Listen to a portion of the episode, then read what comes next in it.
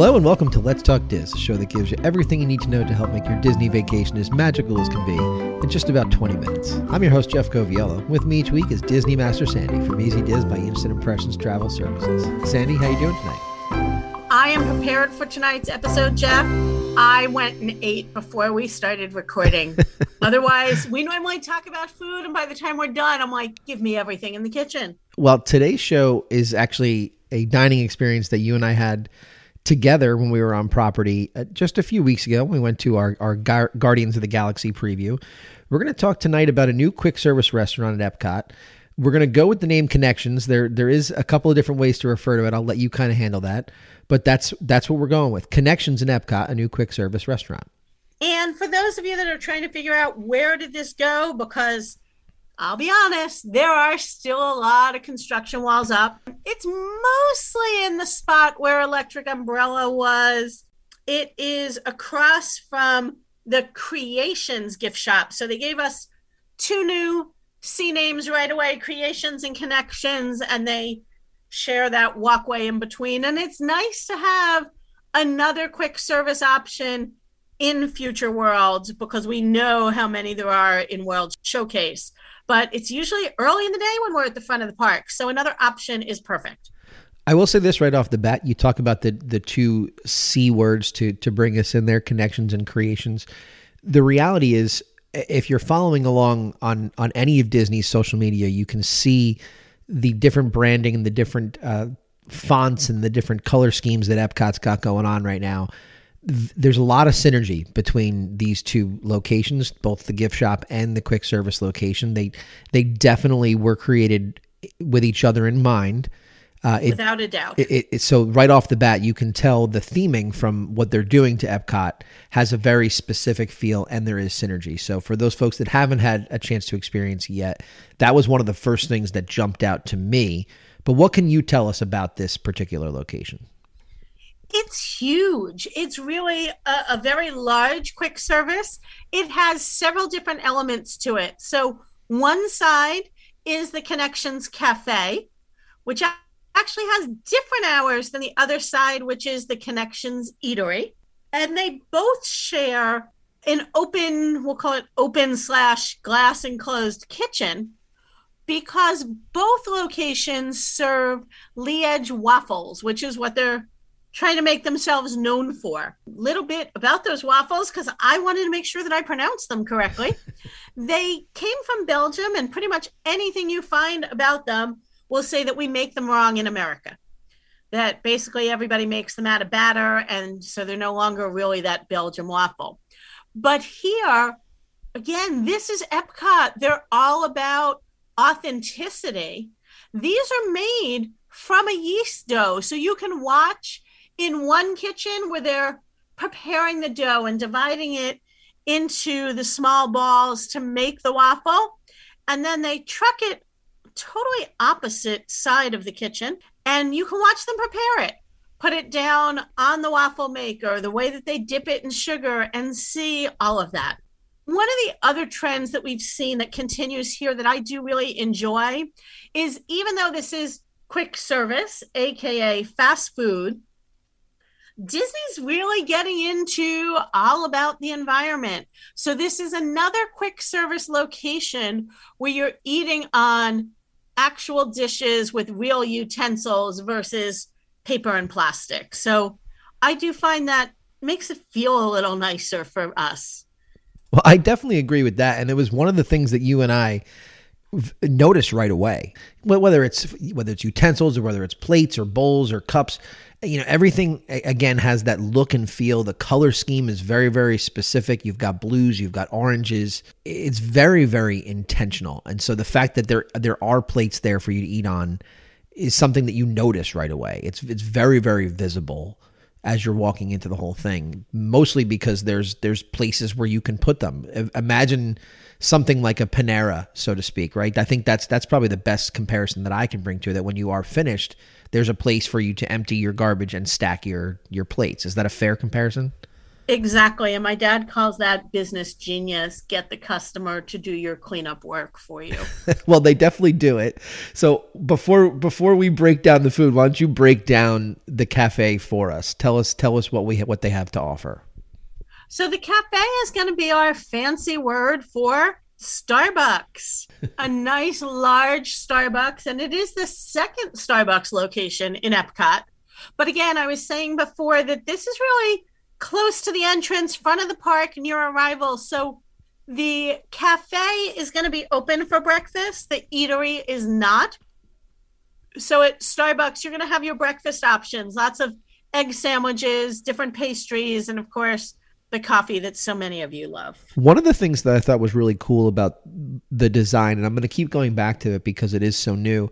As you're walking around that Starbucks, you'll see that there are different coffee pots from around the world obviously lending itself to Epcot, giving us an idea of what it is as it's evolved over time. And you can really see just the, attention to detail here. It's not just a regular Starbucks, just like we've seen them throughout the parks. This has a very specific theming too. I think they did a really good job with that.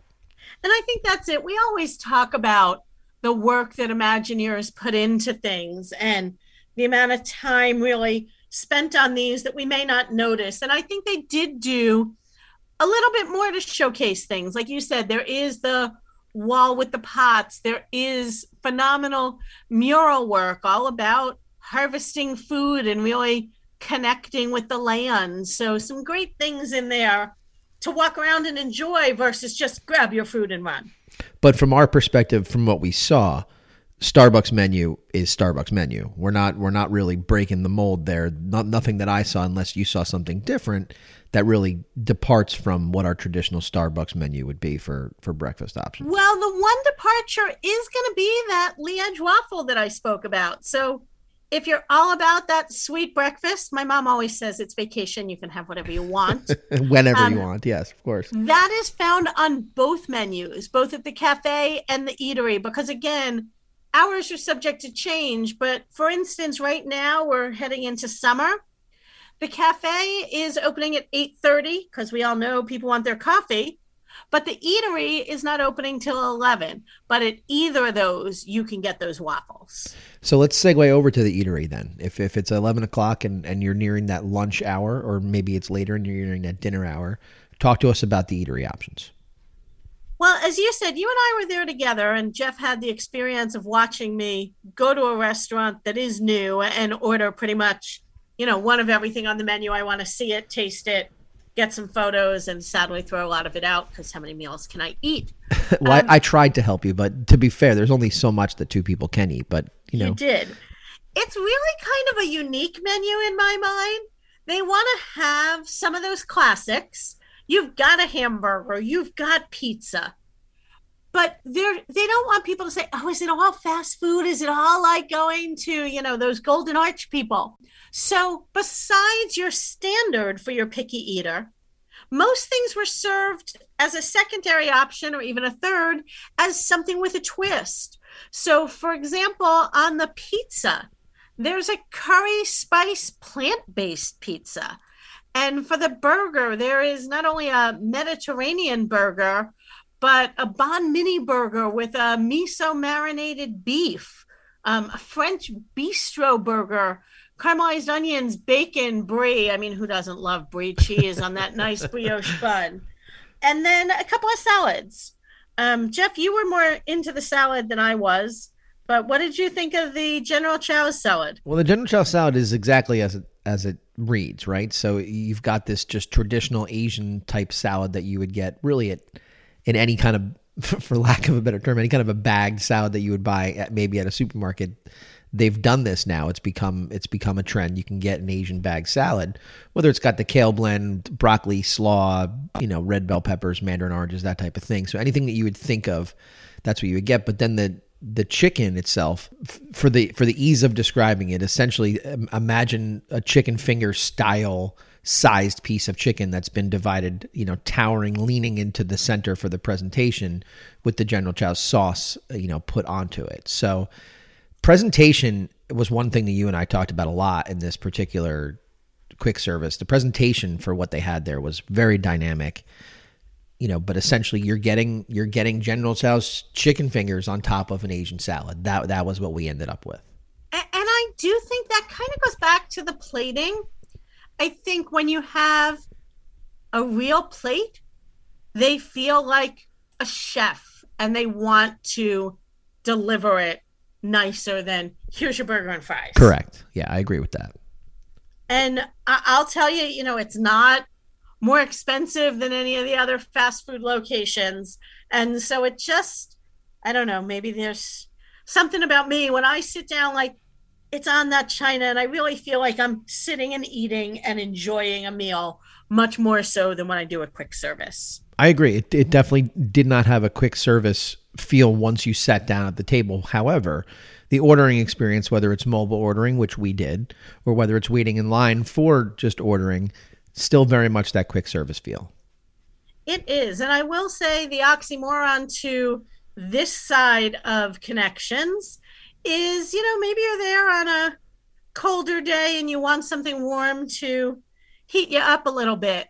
If you're on this side of connections, they have the typical Joffrey's coffee.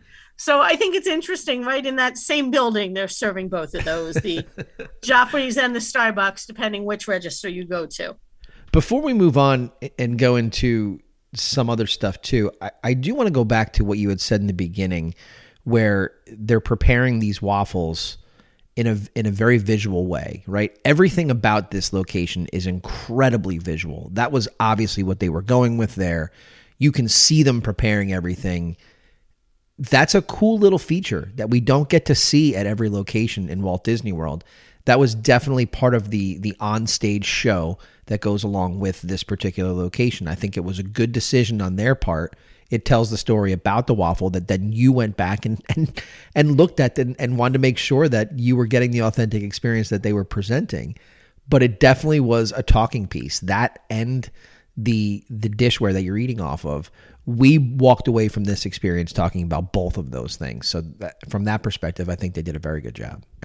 And that's true. And I think I'll say that it's definitely more than many of the restaurants on property that now have gone to that open kitchen concept. Right. This is great for your five year old all the way to your 12 year old. They can get up pretty close with those people. You know, again, there is that glass or plexi window in between but they're standing five feet, eight feet apart. They're really seeing what they're doing and watching them make it. And again, kudos to all the cast. Uh, maybe I shouldn't say this on our recording. I don't know that I could work in a fishbowl and smile and wave at people all day long. That's definitely that's what why, it is. That's definitely what it is. That's why I'm on this side of the mic, not that side of the glass. But we were watching some of the interactions because we took a table near there. So we were able to watch for quite a bit. And they're happy to wave and kind of show and pantomime some of the things. So while you're watching the cooking, again, you're getting that piece of Disney magic. Definitely, definitely. All right, let's move on to some some of our sweeter options, if you will. We did get a chance to experience some of the dessert. I know that we had pretty strong opinions on it. I'm going to let you go first. You are uh, as totally um, evidenced by our past conversations. You have a sweet tooth, so we're going to let you kind of talk about the sweet. I have a sweet tooth. I will say my guilty pleasure can sometimes be sweet tarts. Mike and I, because I should probably hide while I say those things as a grown adult woman, but I say that to give people an idea that I'm okay with that sugar rush. Um, and so we had that Liege waffle, which again, that's that yeast dough coated in a pearl sugar, whipped cream, chocolate sauce. I could have those every day. Yeah, they were very Probably good. shouldn't, but could. um, we also tried one of the milkshakes that they're really hoping to be known for. They've really touted this apple pie gelato shake. I tried. Jeff, you gave it the old college try. We both tried a second time, thinking maybe we needed to mix it more. Maybe we needed to dig further in the cup. I will say that it was absolutely way too sweet for me. Yeah, it was way too sweet for me too, and it almost had a an artificial sweetener taste to it from my perspective. And I'm, I, truth be told, I'm I'm very sensitive to those types of tastes. I love me something that's sweet, and I love anything that has to do with ice cream. But this shake, it was not something that I think I would order again, only because of the things that we just mentioned. It, it came across as just way too much for me. It was apple pie spice on steroids for, for me. I would definitely order the waffle. I don't think I'd go back for the shake. And I mean, let's be honest, it's Epcot. I'm going to head into World Showcase then and grab another dessert. There is no shortage of great things to eat in Epcot. Absolutely. So, what else have we missed? What else do we want to mention about this new location? So, you did allude to the mobile ordering. And again, I have really become a fan of mobile ordering. I do say it requires planning ahead when possible use that time when you're standing in line for a ride or you know waiting for somebody to go to the bathroom to kind of pass your phone around. It might be three o'clock and you don't want dinner at till 5.30 but that's the perfect time to order dinner. You're kind of multitasking using your time well and getting yourself that time slot because there are limited slots per day. So even though they're open till nine at night typically I am finding that come seven o'clock some nights, seven thirty, there are no more slots for the whole evening. And likewise, if at four forty-five I want five o'clock dinner, I might find that I'm getting a six thirty slot. So use the mobile ordering to your advantage. Use it to kill time when you're trying to get a line or other things, and then not to have to stand in line to pick up. It is really great. Um, this location is very large it is well air conditioned. I think it's phenomenally well lit and has a lot of glass outer walls so you can keep an eye on the weather. But if you're hoping to get out of the rain or the heat for a little bit, this is the spot to do it. And I'll give you one other little tip. There is a really long bench with, you know, tables for two or four in front of it lengthwise, closest to where the Guardians ride is. And if you look down near the bottom of the bench, you will see that they put USB plugs and regular outlets there. So a great charging location as well. Well, and you had mentioned mobile ordering. You know, we had the the total luxury of experiencing the Guardians ride. Might be a great option if, as you're going into your your Guardians ride experience to to figure out your mobile order for when you come out. So definitely right there. Like I said in the beginning, well themed, well pun intended, connected to the gift shop on the other side. It's definitely you're starting to see between those two locations and the Guardians ride really what this new reimagining of Epcot is really starting to look like. It's it's exciting. I can't wait to see more of it. Well, Sandy, thanks for taking the time this week. I really appreciate it. And uh, I really enjoyed our dining experience. I hope you did too. I did. Thank you. And that's a wrap this week on Let's Talk Diz. If anyone you know could benefit from this or any show, please share, have them like and subscribe. And don't forget to reach out to the folks at Easy Diz by Instant Impressions Travel Services for any Disney destination planning. Make it a great week. And as always, keep making memories.